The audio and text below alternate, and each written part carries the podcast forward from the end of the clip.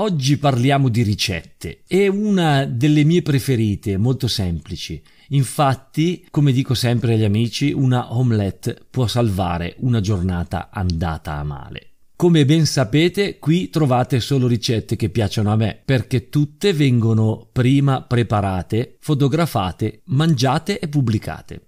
Sarebbe troppo facile fare come fanno in molti, scoppiazzarle a destra e a sinistra, ce ne sono a centinaia.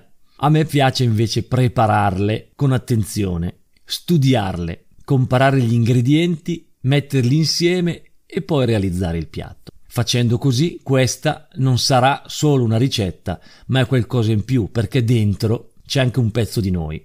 Oggi l'omelette l'ho mangiata davanti alle solite immagini dei TG che trasmettono i soliti servizi che segnalano fuori fa freddo se è inverno e caldo se siamo a luglio. Pare che la cosa dia parecchio fastidio. Un omelette può salvare davvero una giornata andata a male. Servono solo tre uova e del buon formaggio, morbido o semistagionato, sale e pepe, del buon burro, una padella antiaderente e tanta passione, come sempre per avere un risultato decente. Ricordatevi che la padella antiaderente non va fatta scaldare a secco perché la superficie si rovina.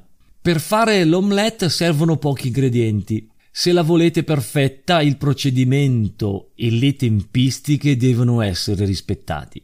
Essendo un edonista, non uso olio, ma rigorosamente burro possibilmente quello di Brazzale o di Beppino Occelli. Dopo essere stato portato alla giusta temperatura, getto tre uova sbattute, ma non troppo, con un pizzico di sale e di pepe nella padella, aspettando che i bordi si rapprendano. Quando la superficie è ancora liquida, aggiungo il formaggio sminuzzato e chiudo a metà il composto.